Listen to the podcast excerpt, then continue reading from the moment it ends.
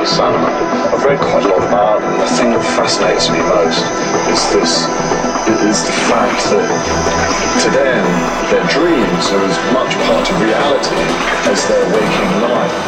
And this realm of the spirits, this dream world that they, that they enter through, of course, their dreams, but also the taking of hallucinogenic drugs and how that all mixes up with their pure concept of what is around them. It's fascinating.